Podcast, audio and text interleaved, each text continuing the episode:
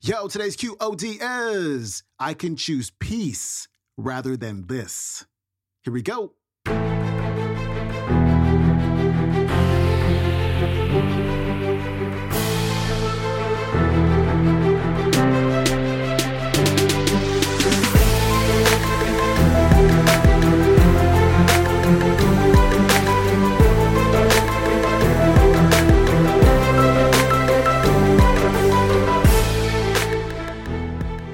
Welcome back to the Quote of the Day Show. I'm your host, Sean Croxton of SeanCroxton.com. We got Dr. Wayne Dyer closing out the week, and today he's going to reveal how the people in our lives who challenge us the most, who annoy and bother us the most, are our greatest teachers. He's also going to talk about the four stages of adulthood so you can decide which stage are you at right now. Dr. Wayne Dyer is coming up. I've often said that in any relationship in which two people agree on everything, one of them is unnecessary. Right? So it isn't about getting somebody who's just like you. In fact, your soulmate is the person that you have a lot of difficulty with. Your soulmate's the person you can't get rid of. They just keep showing up. You, you, you, say this, they say that, and there they are, they're back again. And they never go away. They keep showing up in your life. And everybody has these people. These are our greatest teachers because anybody in your life who can push a button and send you into a frenzy is the person who's your greatest teacher. You know why? Because they teach you that you haven't mastered yourself at this moment. You don't know how to choose peace. In A Course in Miracles, there's a wonderful line that says, I can choose peace rather than this. Whatever it is, I can choose peace.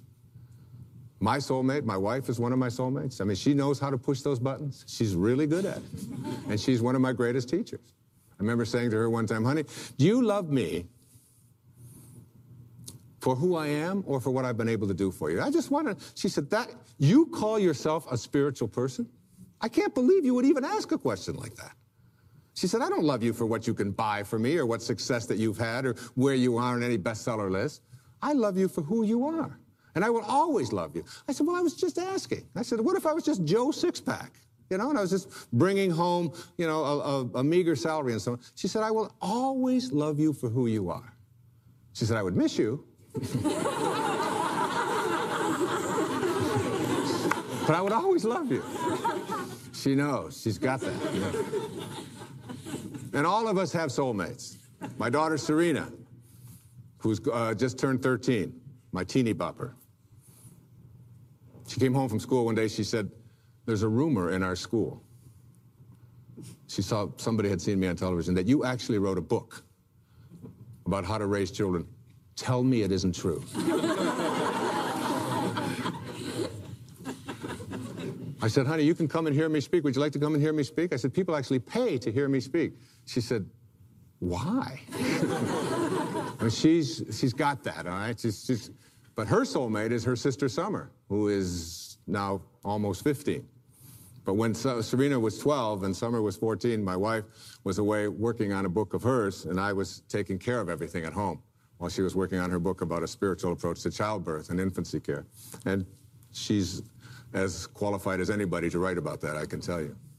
And I was making breakfast. I was making waffles for them in the morning at the toaster. And uh, she mixes all this stuff up. It's a lot easier to just put them in. And Summer and Serena were sitting at the back table in the kitchen.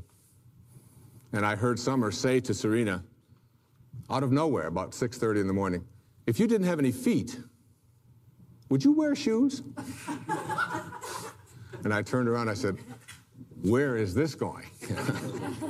and, and Serena went, that's ridiculous. What do you mean if I didn't have any feet, would I wear shoes? She said, of course not.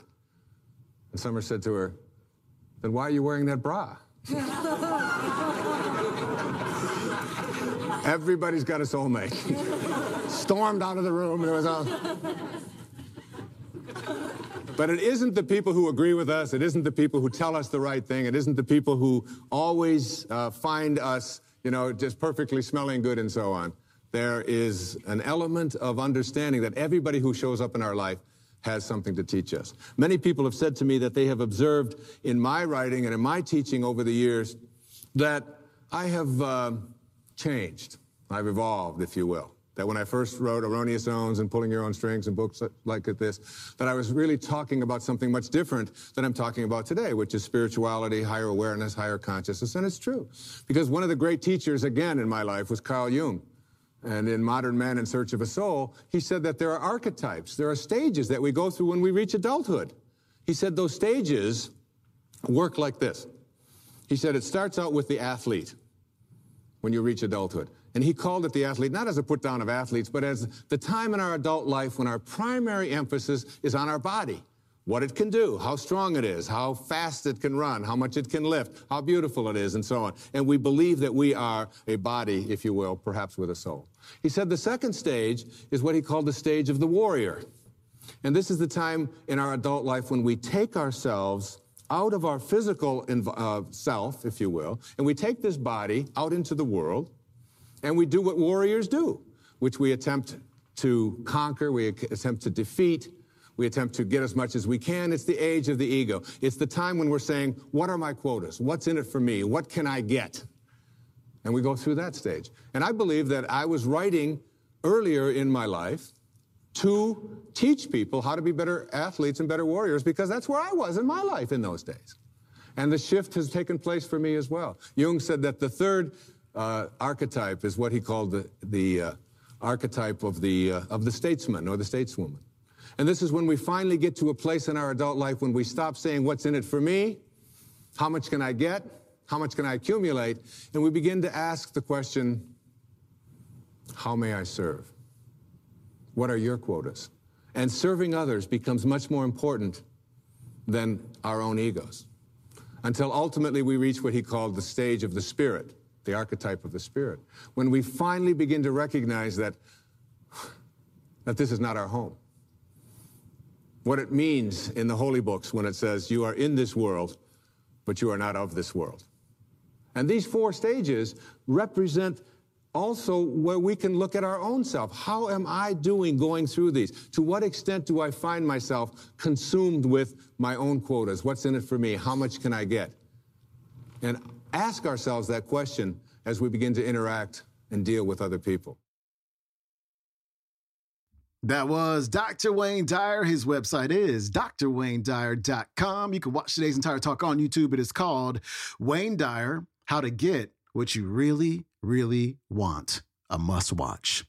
All right, my friend, follow me on the Instagram at Sean Croxton. Remember, if you don't want to listen to any more ads on the show, you can go to your app store, download the Stitcher app, sign up for Stitcher Premium, and you will hear no more ads for as little as $2.99 a month. All right, I will see you on Monday. Have a great weekend. I'm out. Peace.